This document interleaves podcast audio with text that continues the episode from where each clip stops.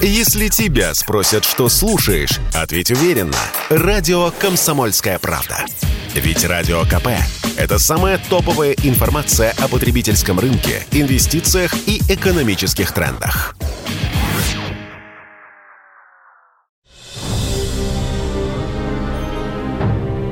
Сто пять лет назад в результате февральской революции царь Николай II отрекся от престола, а к власти пришло Временное правительство. Что привело к революции? Почему император подписал отречение, тем более карандашом? Что помешало новой власти удержаться? И, наконец, мы поразмышляли, какой была бы страна, не случись февральской революции. Меня зовут Иван Панкин, я беседую с Владимиром Лавровым, доктором исторических наук, профессором Николау Грешской духовной семинарии. Спецпроект. Часть первая. Февральская революция, была ли она спланирована? Она была ожидаема.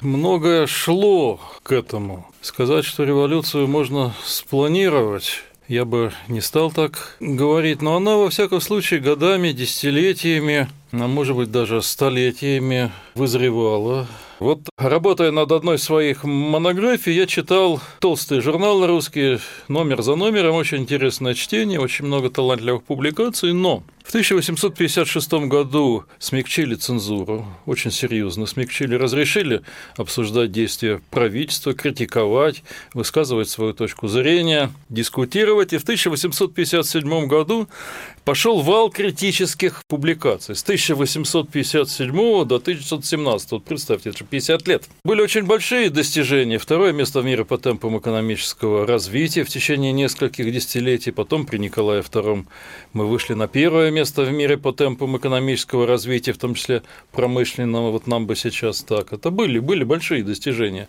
Но то, что было хорошее, воспринималось в печати как, ну, ну так и должно быть. И в основном внимание было на недостатках, на пороках, на каких-то ужасных случаях. И вот эти публикации были подчас талантливые, замечательные публицисты, писатели. Даже если вы возьмете классическую русскую литературу, она очень критична. То есть шла критика, критика, критика. Вот даже вот в конце уже XIX века любой гимназист знал, что власть никуда не годится, царя надо менять министров надо менять, гимназист знал. Вот это реальность. Но если 50 лет критиковать, можно дойти до революции. Другой тоже очень важный момент, без которого революции бы не было, это, конечно, война. Царь удержал власть в первую русскую революцию в 1605-1607 годов, потому что армия была верна присяге. Были отдельные бунты, там броненосец Потемкин, скажем, но в целом армия была верна присяге. Ну а тут сложилась совсем другая ситуация. Другие офицеры, другие солдаты, несколько лет воюем, непонятно за что воюем. Царь проиграл не на поле боя, на поле боя он был как раз на пороге победы. Царь проиграл информационную войну, то есть не смогли объяснить простым людям, а за что воюем. Вот царский манифест о начале войны 1914 года, что там говорилось, что надо защитить вот братскую славянскую Сербию. Ну, вот представьте обычного солдата, из крестьян, 80% населения крестьяне, и армия была крестьянская, но он про Сербию услышал впервые в жизни. А когда ему стали говорить про Босфор, Дарданелл и Святую Софию, ну, он тоже это слышал впервые в жизни, да, да и выговорить там Дарданеллы не мог. Так за что воюем? Сельское хозяйство царское работало так э, успешно, что никаких карточек не было. Можно было прийти в магазин и купить то, что хочешь, вплоть до февраля 1917 года. То есть угроза была, но она где-то была там, далеко на Западе понимания всей сложности ситуации не было. Вообще есть такое правило, которое действует тысячелетиями, что власть должна в столице всегда держать самые надежные части. Но Николай II в 1614 году отправил самые надежные части останавливать немцев, и они это сделали. А вместо этого было набрано примерно 160 тысяч новобранцев. Вот мы говорим Петроградский гарнизон, солдаты, но они ни в одном бою не участвовали. Пороха не нюхали, даже не все присягу приняли. Вот это были такие люди, которые молодые, на фронт не хотели, за что воюют, не понимали, еще им имели, так сказать, неосторожность сказать, а мы вас скоро на фронт отправим. Как можно не оказаться на фронте? Красный бант, красное знамя и долой существующую власть никуда не пойдем. все это сплелось. Критиканство внутреннее, вот то, что было ну, тогда в единственном средстве массовой информации в печати, газетах, журналах. Какие-то проблемы наследовались даже вот с петровских времен. И это было и нерешенный до конца аграрный вопрос. Вот несколько проблем сошлись в одном месте в одно время. Фрагмент воспоминаний художника Юрия Аненкова. Мне кажется, говорили, что вы Распутина э, видали. Распутина, да, Распутина я видел, да, да. Я даже обедал с ним однажды э, у одного из друзей моего отца. И вот среди многочисленных приглашенных было 6 или 7 мужчин и около 15 женщин. Но центром всеобщего внимания был, конечно, Григорий Распутин. Вульгарная примитивность этого сибиряка, которому удалось проникнуть в императорскую семью, была нескрываема. Его средневековой успех не доказывал ничего другого, кроме интеллектуального упадничества двора, придворных и аристократии. В этом смысле распутинская эпопея чрезвычайно показательна. На Распутине была деревянская рубаха сомнительной свежести, мужицкие штаны и очень тщательно начищенные сапоги, жирные липкие волосы, грязные ногти. Только его глаза, слишком близкие один к другому, почти прилипшие к переносице и назойливо пристальные, могли, пожалуй, объяснить его гипнотическую силу. Он, несомненно, сознавал эту свою физическую особенность и умел извлекать из нее довольно спектакулярные эффекты. Присутствующие с почтительным вниманием прислушивались к каждому слову этого гостя, который изрекал только короткие фразы. Историк Владимир Лавров продолжает. Если была бы только одна проблема, ну, максимум две, возможно, режим бы царский с этим справился. Но когда большее количество, да еще и провоцировали революцию. Ну вот 22 числа Николай II уезжает из царского села в Ставку в Могилев, и в этот же день на Путиловском заводе увольняют 36 тысяч рабочих. Это что такое? Без выходного пособия. А как семьи кормить? Тому же на Путиловском заводе они имели броню от армии. Что делают эти 36 тысяч? Они идут к своим знакомым товарищам на соседние заводы поднимать их на забастовки солидарности. И сами выходят на улицы. То есть революцию можно спровоцировать. А мы знаем, что перед этим самые активные руководители февральской революции, то есть октябрист, лидер октябристов Гучков и лидер конституционных демократов Милюков встречались с руководителями Путиловского завода. Мы не знаем, о чем они говорили, но сам факт встречи известен, а потом, пожалуйста, на улицу выбрасываются 36 тысяч. Они что думали, что рабочие разойдутся по домам и спасибо скажут? Нет ведь, значит, очень похоже на провокацию революции. Или вот такой фактор, фактор случайности. Были страшные снегопады. А снегопады привели к тому, что перебои с доставкой хлеба. Хлеба в стране было достаточно, даже с излишком. Но засыпало железнодорожные пути, требовалось, значит, расчищать. Я видел фотографию, сугроб выше паровоза. Вот пойди, расчистись. Но в Петрограде на случай вот каких-то таких вот сложностей были запасы хлеба, но кто-то стал распускать слухи, что хлеба не хватит, и начался ажиотажный спрос хлеба. Вместо одной там буханки женщины стали брать несколько. Хлеба стало действительно не хватать, особенно от дешевого хлеба, да дорогой хлеб был. Другие продукты были, голода не было. Но женщины при царе не привыкли стоять в очередях. Революция 23 февраля 1617 года, она началась вот с женских выступлений. Вот эти женские очереди в булочную естественным образом трансформировались в первые демонстрации. К женщинам присоединились уволенные рабочие, а там произошел 27 числа февраля бунт солдатский в Волынском э, запасном полке. Был конфликт, младший офицер убил начальника, командира. Ну что такое убить командира во время войны? Это трибунал и, возможно, высшая мера наказания. Как можно избежать военного трибунала?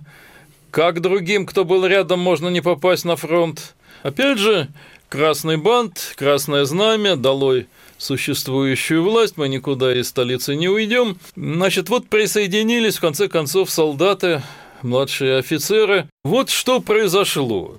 Какие из этого уроки? Я думаю, что исторический опыт показывает, что ну, любая власть имеет проблемы совершает ошибки, любая, но были большие экономические достижения. Мы были на пороге победы в войне в Первой мировой по секретному договору с нашими союзниками Великобритании и Франции 1615 года мы в результате победы получали Босфор, Дарданеллы, Константинополь, то есть прямой выход в Средиземноморье, становились самой мощной военно-экономической державой в мире.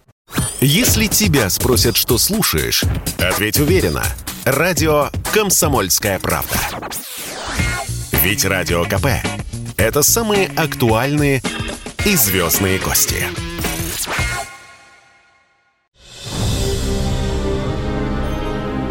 Сто пять лет назад в результате февральской революции царь Николай II отрекся от престола, а к власти пришло Временное правительство – меня зовут Иван Панкин. Я беседую с Владимиром Лавровым, доктором исторических наук, профессором Николау Грешской духовной семинарии.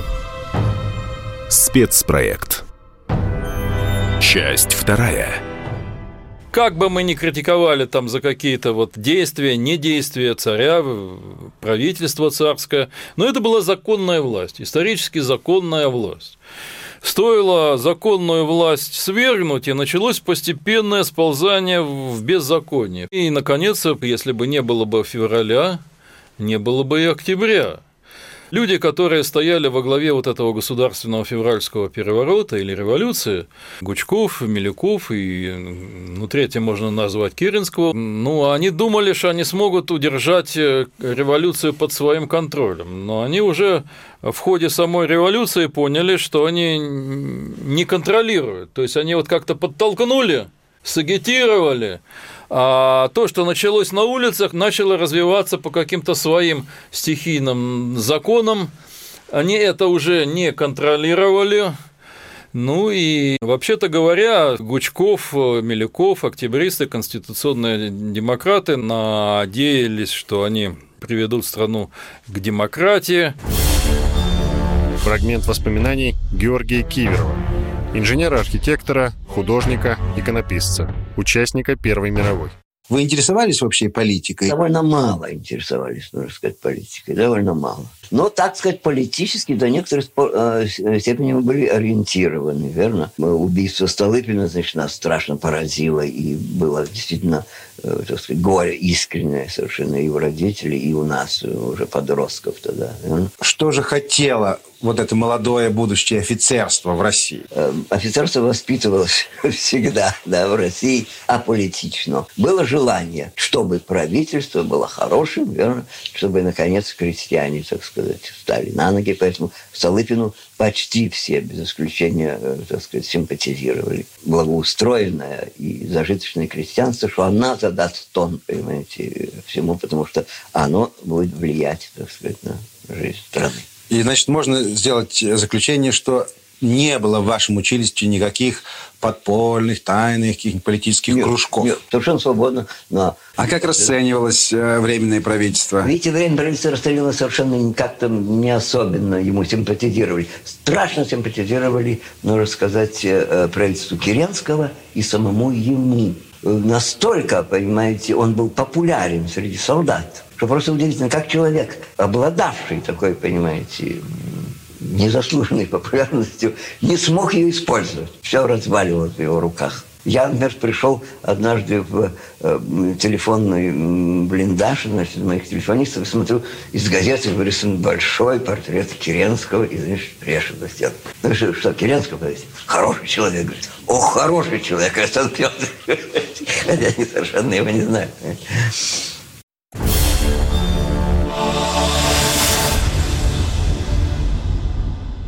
Историк Владимир Лавров продолжает. Свергнуть у них получилось. А вот удержать власть шансов было очень мало. Тем более во время войны, когда все проблемы все-таки обострились, приходили похоронки, люди а, были озлобленные, у людей в руках было оружие, вот 15 миллионов вооружили. Но думаю, что удержать власть у них почти шансов не было, но они этого не понимали. Это уже потом, кто в эмиграции, кто где, они стали говорить, а что мы натворили. И у генералитета не было понимания, что происходит. А если бы не было бы войны, армия была бы в основном верна присяге. Ну, я думаю, что армия подавила бы, если были бы какие-то революционные выступления. Они могли быть. Было нарастание забастовок в 1912-13 годах, может быть, и дальше было бы нарастание забастовок, мы не знаем, но если бы что-то вот такое серьезное произошло, то если бы армия продолжала быть верной присяге, как вот в 1905, 1906, 1907 году, то они бы это подавили. Войну бы закончили общей победой с антантами, с нашими союзниками. К тому же в апреле вступили Соединенные Штаты на нашей стороне. Война была обеспечена, то есть мы были на пороге. В апреле 1917 года планировалось общее наступление Антанты. Планировалось, что осенью 17 года возьмем Берлин и Вену. Ну, не знаю, может быть, взяли бы не осенью, а зимой, но это было где-то близко, потому что мы при большевиках вышли из войны, а вот наши союзники без нас победили в ноябре 18 года. Понятно, что с Россией победили бы где-то раньше. Вы намекнули, что революция могла быть спровоцирована. Я так понял, что все-таки извне откуда-то. Ну, о том, что 36 тысяч могли быть специально выброшены на улицу, чтобы спровоцировать недовольство, это я уже сказал. Да, а кем? Руководство Путиловского завода это сделало. Там а, была забастовка. Рабочие требовали вот э, по наускиванию большевиков 8-часового рабочего дня повышение зарплат на 50%. Руководство завода соглашалось повысить зарплату не на 50%, но повысить. На 8-часовой рабочий день они не соглашались. Кстати, вы знаете, вот когда в советское время я учился, я вот читал большевики требуют 8-часового дня, значит, думаю, как хорошо, как правильно. И только потом меня как вот током ударило, какой 8-часовой рабочий день? Война идет, военный завод – но если в следующую германскую войну наши бы рабочие работали 8 часов, а потом на танцы, ну, удалось бы нам от Гитлера отбиться. Это ну, абсолютно такие популистские демагогические требования были большевиков, но вот удалось увлечь рабочих, и рабочих выкинули на улицу. Вот это похоже на провокацию, но было не только это. Николая II вызывали в Ставку, в Могилев. Он как-то не хотел туда ехать, спрашивает, а в чем дело, почему вы меня вызываете? Ему отвечали, что такой вопрос, что ни по телефону, ни по телеграфу ответить нельзя, намекая на что-то очень-очень серьезное, что не должно стать достоянием кого-то. В конце концов, поехал 22 февраля 2017 года в Ставку. Приехал туда и что? Ничего серьезного. Вот есть ощущение, что его выманивали. То есть, если бы он был бы в царском селе в Петрограде, он мог бы взять в свои руки подавление революции, действовать решительно, а он оказался вот на большом расстоянии, к тому же правдивая информация до него дошла только через два дня. Вы понимаете, что такое во время революции потерять два дня? Это же колоссально. Во время революции многое решается в течение часов. Вот ведь как. Похоже, что его выманивали. Потом был ряд действий. Ну, скажем, начальник э, штаба при Верховном главнокомандующем генерал Алексеев разослал вопрос всем командующим фронтами, призываете ли вы царя к уходу в отставку, к отречению.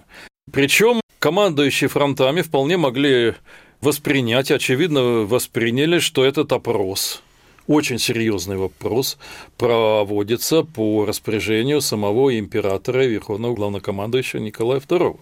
Но в том-то и дело, что Николай II на это согласие не давал. Это сделал Алексеев вот по своей воле. Ну, что это такое? Ну, представьте, если вот начальник генерального штаба в любой стране, хоть в нашей, хоть в любой, вдруг, значит, разошлет, а как вы к тому, чтобы президент ушел в отставку? Это что такое? Как это квалифицировать? Основные причины революции – это, конечно, внутренние, безусловно. Другое дело, что была роль Великобритании, была роль Франции. Посол Великобритании Бьюкинен многократно встречался с теми, кто возглавлял вот эти революционные события, с Гучковым, Милюковым. Они обсуждали, конечно, политические проблемы. Значит, здесь нужно иметь в виду вот что. Конечно, в 15 году заключен договор, по которому нам переходили Босфор, Дарданеллы, Константинополь. Союзники с этим согласились, но они согласились, когда было очень тяжело, когда была нужна русская кровь, то есть только Россия могла остановить немецких и австро-венгерских агрессоров, только Россия, ни Франция, ни Великобритания, они согласились отдать вот эти стратегически важные пункты России. Но когда мы оказались на пороге победы в 1917 году, то большое усиление России было Западу невыгодно ни Великобритании, ни Франции, ни Соединенным Штатам, особенно Великобритании, которая имела огромную колонию Индию, а путь в Индию проходил вот как раз через те земли, где мы могли поставить свои военные базы. Конечно, Великобритания этого не хотела. То есть, если в России происходит революция, то Россия может ничего этого не получить, как и вышло. То есть Великобритания, может быть, в меньшей степени Франция были заинтересованы в ослаблении. Мавр сделал свое дело, Мавр – это Россия. Вот мы приняли основной удар на себя, мы выстояли, уже вот видна, так сказать, победа, можно обойтись без России. Наши конкуренты, они сейчас наши конкуренты, геополитические конкуренты, не были заинтересованы в усилении России. А это, безусловно, произошло. Безусловно, Россия осталась бы на первом месте по темпам развития и развивались даже во время войны. То есть они, конечно, не были заинтересованы в сильной э, России, но все-таки преувеличивать их э, роль не стоит, ну, могли советовать, но могли сочувствовать. Вот, скажем, Великобритания и Франция признали революцию еще 1 марта 17 года, то есть за день до отречения Николая II, за день. То есть они предали, ордена давали, льстили, когда была нужна русская кровь, а в конце концов предали. Вот это очень характерно для наших партнеров. Это и тогда так было. И, конечно, они свою роль сыграли, но, вы знаете, никакая бы Франция, никакая бы Великобритания не, не смогли бы устроить революцию, если бы это все не возревало бы внутри, если бы не была бы смута в умах, все это сложилось. Если тебя спросят, что слушаешь, ответь уверенно. Радио «Комсомольская правда». Ведь Радио КП – это истории и сюжеты о людях, которые обсуждает весь мир.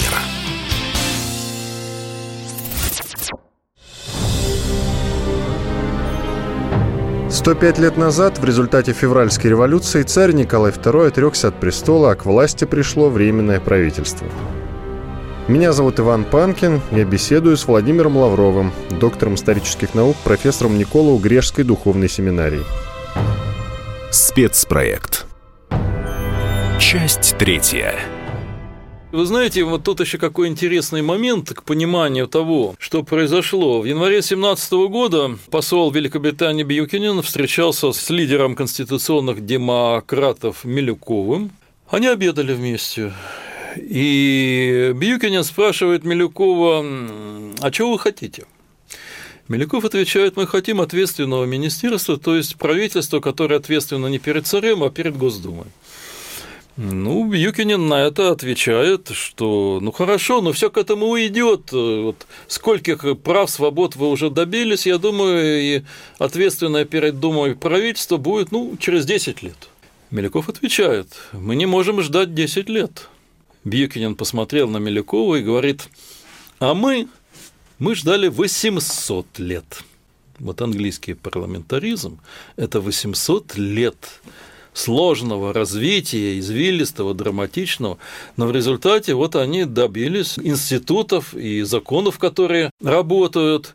Вы понимаете, вот это нетерпение, вот не хотим терпеть 10 лет, это нетерпение революционное обернулось тем, что мы во многом потеряли 20 век. И сейчас проблемы, которые стоят перед страной, они в том числе во многом напоминают те проблемы, во всяком случае, из революции 17 года мы еще далеко не в полной мере вышли, и это тревожит вот это вот смута в умах. А почему февральская революция, хоть и признана состоявшейся, но в итоге не удержалась и больше полугода? Взяли власть кадеты, октябристы. Поддержка социальная была минимальной. Конституционные демократы – это образованное общество, журналисты, профессора, адвокаты, студенты, сколько их было? Очень мало. Октябристов было еще меньше, потому что это более богатые люди, промышленники. Удержать власть э, в стране, которая воюет, где стало из-за войны тяжелее, естественно, жить, вот такое меньшинство удержать власть не могло, к тому же они хотели провести действительно демократические свободные выборы в учредительное собрание. Ну, кто мог победить в крестьянской стране? 80% населения – это а, крестьяне. На выборах в учредительное собрание победила партия социалистов-революционеров эсеров, которая вот применяла террористические акты. Вот крестьяне считали эту партию крестьянской, эсеры поддерживали вот э, желание крестьян к черному переделу, взять все и поделить. Но когда происходит революция, безусловно, народная, то в конце концов есть тенденция к тому, чтобы власть перешла к крайним революционерам. А эти крайние революционеры – это Ленин и Троцкий. Так что вот Здесь что еще большую роль сыграло? Вот временное правительство не дало землю. Кстати, вот Троцкий, он в данном случае прав, говорил, что если бы временное правительство дало землю, то никакой Октябрьской социалистической революции не было бы. Но почему землю не дали? Да потому что страна крестьянская, армия, соответственно, крестьянская. Если бы дали бы землю, то крестьянская армия ринулась бы в тыл делить землю, чтобы вот сосед, который там остался по возрасту, по здоровью, не оттяпал бы себе лучший участок земли. Так и произойдет. Вот когда Ленин в декрете о земле даст землю, Армия миллионами с оружием в руках на эшелоны захватывала эшелоны в тыл – Армия разбежалась делить землю. Значит, во временном правительстве боялись, ну идет война, армия разбежится, что это будет за ситуация? А Ленин пошел на этот риск, ну и пусть разбегаются. Временное правительство важнейшие преобразования откладывало до учредительного собрания, и само учредительное собрание откладывало. Они тянули. Вот во время революции очень плохая тактика – это не выполнять народные требования, как бы к народным требованиям не относиться, но если ты их не выполняешь, ты теряешь авторитет. Что такое потерять авторитет? Ну, это значит, вот э, в конце концов, потерять власть во время революции, что и удалось сделать временному правительству. Думаю, что все таки надо было рисковать давать землю. Потом временное правительство, и особенно вот Меляков, да и Гучков заявляли, что мы будем воевать до победного конца.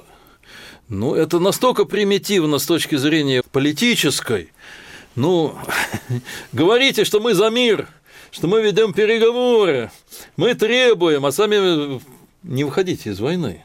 Нет, вот Милюков честно, вот будем воевать до победного конца, все выложил, ну, в результате спровоцировал, что 100 тысяч вышло против Милякова людей на улице Петрограда.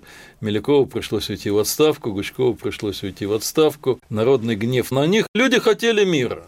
Был вариант, значит, вести переговоры, заявлять, что мы за справедливый демократический мир, ну хотя бы фронт держать. Вот зачем Временное правительство устроило наступление в июле 2017 года? Ну зачем? Ну держи фронт, окажемся в числе победителей. Ну, ну хотя бы вот это. Нет, пошли в наступление. Наступление не удалось. Естественно, кто виноват? Виновато временное правительство. А наступление не удалось, потому что во время февральской революции первый приказ приказ номер один Петроградского совета рабочих и солдатских депутатов о демократизации армии. Ну вот вы представьте, что такое демократизация армии. Вот июль месяц, командир командует в атаку. Что делают солдаты?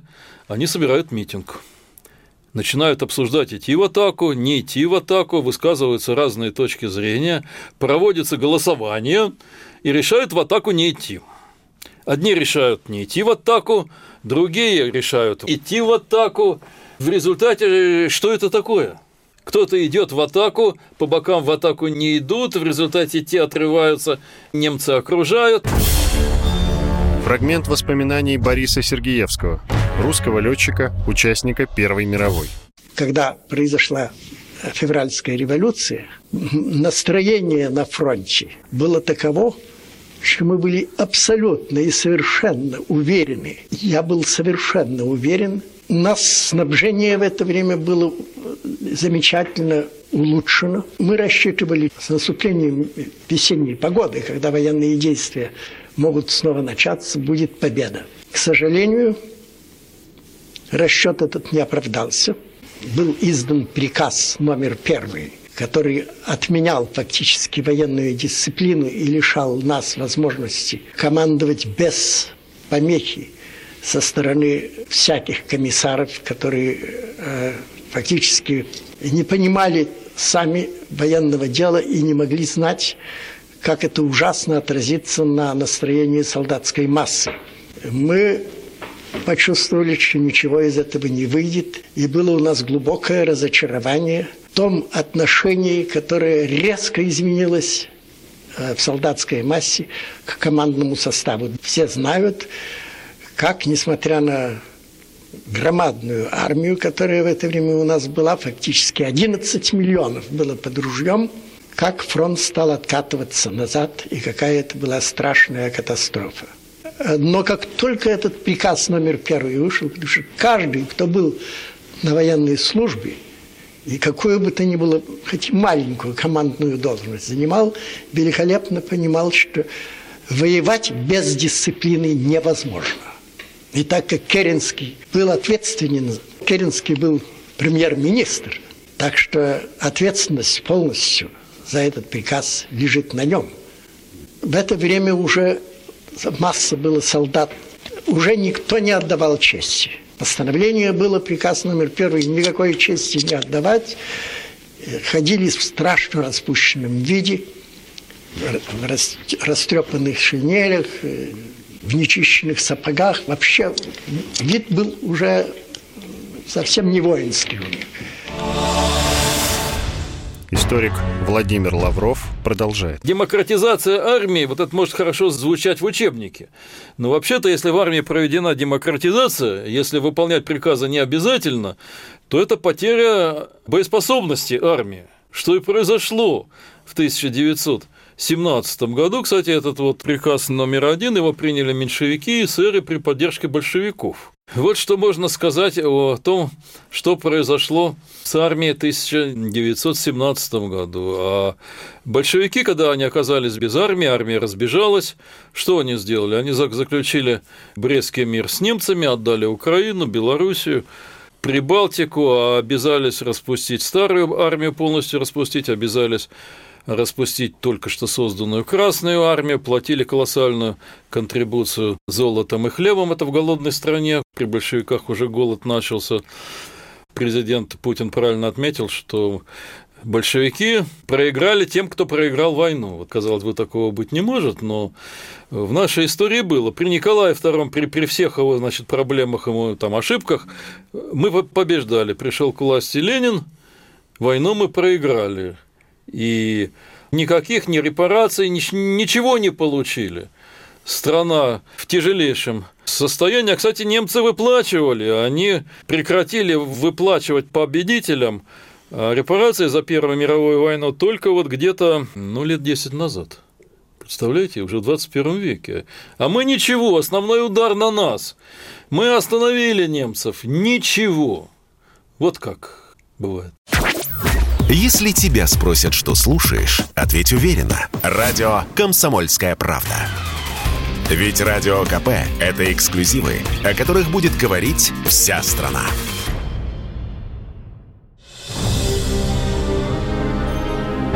Сто пять лет назад в результате февральской революции царь Николай II отрекся от престола, а к власти пришло Временное правительство.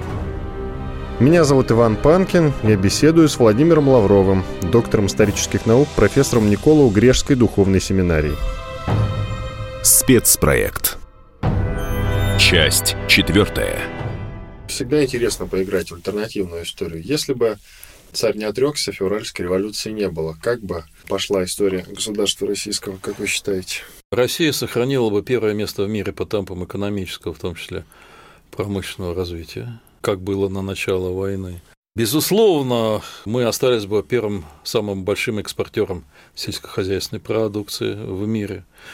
Плюс мы бы стратегически, геополитически очень усилили свои позиции, выйдя на Средиземноморье, взяв в свои руки Босфор, Константинополь, Дарданеллы. То есть мы стали бы самой мощной военно-экономической державой мира. Достаточно успешно шла Столыпинская реформа. То есть уже на 1917 год, на февраль месяц, более 50% земли было в руках крестьян, и 25% земли было в аренде у крестьян. То есть крестьяне сначала брали землю у помещика в аренду, смотрели, получается или не получается, и когда выясняли, что получается, что вот рентабельно работают, они выкупали землю. То есть шел законный переход земли от помещиков – Многие помещики были подобно Обломову хозяйствовали плохо, и земля переходила вот к самым хозяйственным, к самым трезвым мужикам. Это процесс вот по расчетам и экономистов должен был завершиться переходом почти всей земли крестьянам к концу 20-х годов. Ну а какие-то помещичьи хозяйства, значит, трансформировались в высокоэффективные буржуазно-рыночные хозяйства. Это тоже вот в отдельных случаях бывало. Значит, вот если бы февральской революции не было бы. Другой вопрос. Если бы не было бы отречения, ну, здесь особая тема.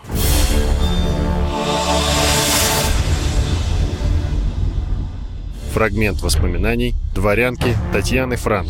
Как было воспринято отречение государя? С непонятным совершенно чувством тревоги, неизвестности и какой-то поразительной легкости это событие, которое произошло со стороны государя. Как-то не было, не чувствовалось никакой борьбы, не чувствовалось, что нет никакой э, на стороне государя никакой группы, которая за него бы умирала. Он остался один, как потом в своих воспоминаниях он писал. Кругом измены, и я один. У меня была тревога в душе страшная в этом хаосе, э, который царил в Петербурге. Это была необузданная, страшная, э, распущенная, вшивая, серая масса, которая как-то олицетворялась моментом, Россия принимала такой облик. Это было что-то страшное. Мы уже, мы уже себя чувствовали изгнанниками. Историк Владимир Лавров продолжает. Понимаете, у нас нет текста отречения. Тот текст, который хранится в Государственном архиве Российской Федерации, это явно не подлинник, на простом листе бумаги, машинописный текст, где-то в углу, совсем в углу карандашная подпись.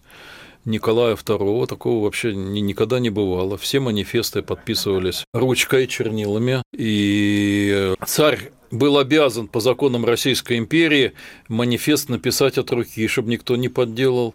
А здесь на машинке, причем вот если в лупу посмотреть, это, это опубликовано, каждый может это сделать, вот в интернете посмотреть, то там две машинки. Почему две машинки? Заголовок «Отречение от престола императора Николая II». Правильно? А вот на документе это не написано. На документе написано начальнику штаба. Я слышал версию по этому поводу, что многие вещи он подписывал карандашом. Нет. Важнейшие документы он подписывал ручкой. Это было так положено. Я думаю, это мое предположение, что уезжая в Могилев в Ставку, Николай II оставил несколько листов бумаги чистых, подписав внизу карандашом. То есть для тех второстепенных, третьестепенных случаев, когда что-то от него нужно, но по какому-то малозначащему вопросу. То есть могли вставить. Думаю, что представители Временного правительства нашли вот такую бумагу, и вставили то, что хотели. Ну, не может подпись тесниться где-то внизу, что для главы государства императора места не нашлось. К тому же, если брать вот э, воспоминания дни Шульгина, который принимал отречение, Шульгин свидетельствует, что отречение было на двух-трех бланках, а тут один, один лист вот бумаги А4. Ну а то, что в Государственном архиве Российской Федерации это на одном листе. Потом есть три молодых историка, даже сказать вернее любителя, которые на рубеже 20-21 годов взяли и проверили подпись. И выяснилось, что та подпись, которая вот на том документе, который в Государственном архиве, эта подпись полностью совпадает с подписью с другой Николая II от 1915 года. Между тем, у человека не бывает двух э, одинаковых подписей хоть немножко, но отличается всегда. Может быть, и скопировали, и поэтому необходима экспертиза.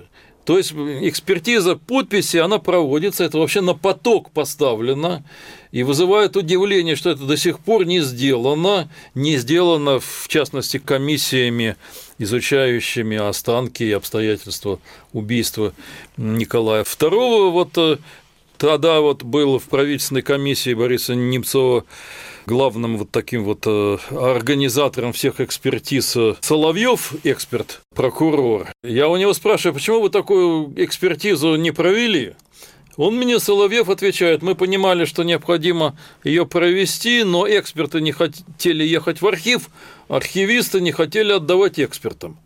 Ну, детский сад. Комиссию возглавлял первый вице-премьер Немцов. Он мог распорядиться, кому куда ехать, и пришлось бы поехать. Но до сих пор нет результата. Не хотят делать экспертизу, а может, она поддельная, может, ее действительно скопировали. Но возможен результат, о котором я говорил, что вот он, Николай II, оставил пустой бланк, внизу расписался карандашом, может быть, подпись настоящая, а документ поддельный. То есть мы не знаем, что там было на самом деле, у нас нет подлинника.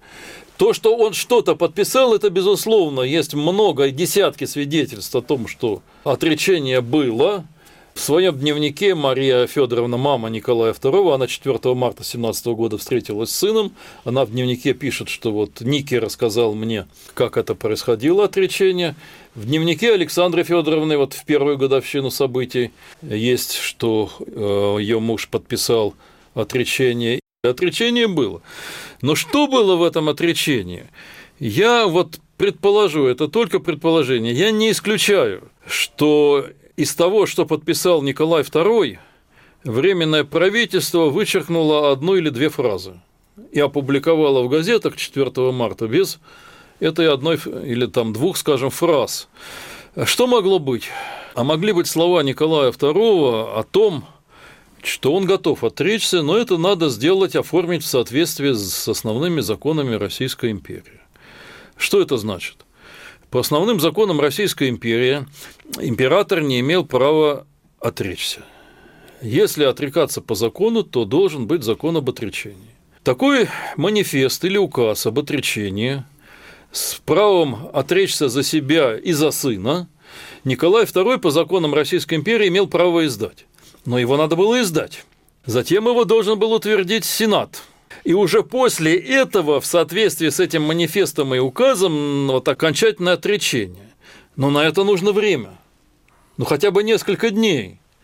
А там мог бы кто-то выступить против. Почему Временное правительство спешило? Да, да потому что в Ставке генералы они верили, вот Родзянко сообщал, что вот, ну, мы держим ситуацию более-менее в руках, царь отречется и все успокоится. Если бы они знали, какой кошмар в столице, да еще прошло бы хотя бы несколько дней, они бы все узнали, ведь революционеры выпустили всех уголовников, убийц, насильников, воров. Все тюрьмы были открыты. Женщине прилично одетой было опасно выйти. Офицеров убивали за то, что они офицеры, полицейских за то, что они полицейские. Полиция была распущена. Творился кошмар. Вот если в Ставке вот эти вот генералы, это были ну, приличные люди, узнали бы, что такое вот реальное лицо русской революции, они могли бы и не поддержать эту революцию. Поэтому Временное правительство спешило, и я не исключаю, что вот они выкинули одну-две фразы, чтобы не ждать там пока там. То есть я не исключаю, что то, что подписал Николай II 2 марта, это было не столько окончательное отречение, сколько декларация о намерениях. То есть э, то, что хранится в Гарфе, это, ну, безусловно, не подлинник, это надо еще исследовать, что это такое там. И сама история этого документа, его ведь никак найти не могли. Ну, в газетах публикация есть, но газетная публикация – это же не документ, не подлинник. Нашли только в самом конце 20-х годов. При каких обстоятельствах? Шел э, сфальсифицированный процесс в Ленинграде о том, что якобы ленинградские академики готовят вооруженное восстание с целью свергнуть советскую власть и восстановить монархию. Все было сфальсифицировано. Ничего этого, значит, не было. И в качестве одной из главных улик было то, что нашли вот этот документ, якобы подлинник отречения. Вот что у вас было. То есть это нашло ГПУ, причем была создана правительственная комиссия во главе с Щеголевым, кто такой Щеголев? Это человек, который был пойман за руку, что составил фальшивые дневники Вырубовой, подруги императрицы Александры Федоровны, и другие документы фальсифицировал вот этот Щеголев. И ему дали возглавлять государственную комиссию. Какое к нему доверие? Какое вообще доверие к АГПУ по сфальсифицированному процессу ленинградских академиков? То есть здесь надо разбираться и разбираться и историкам, и, может быть, следователям, что там было. То есть мы далеко не все знаем, что там происходило на самом деле.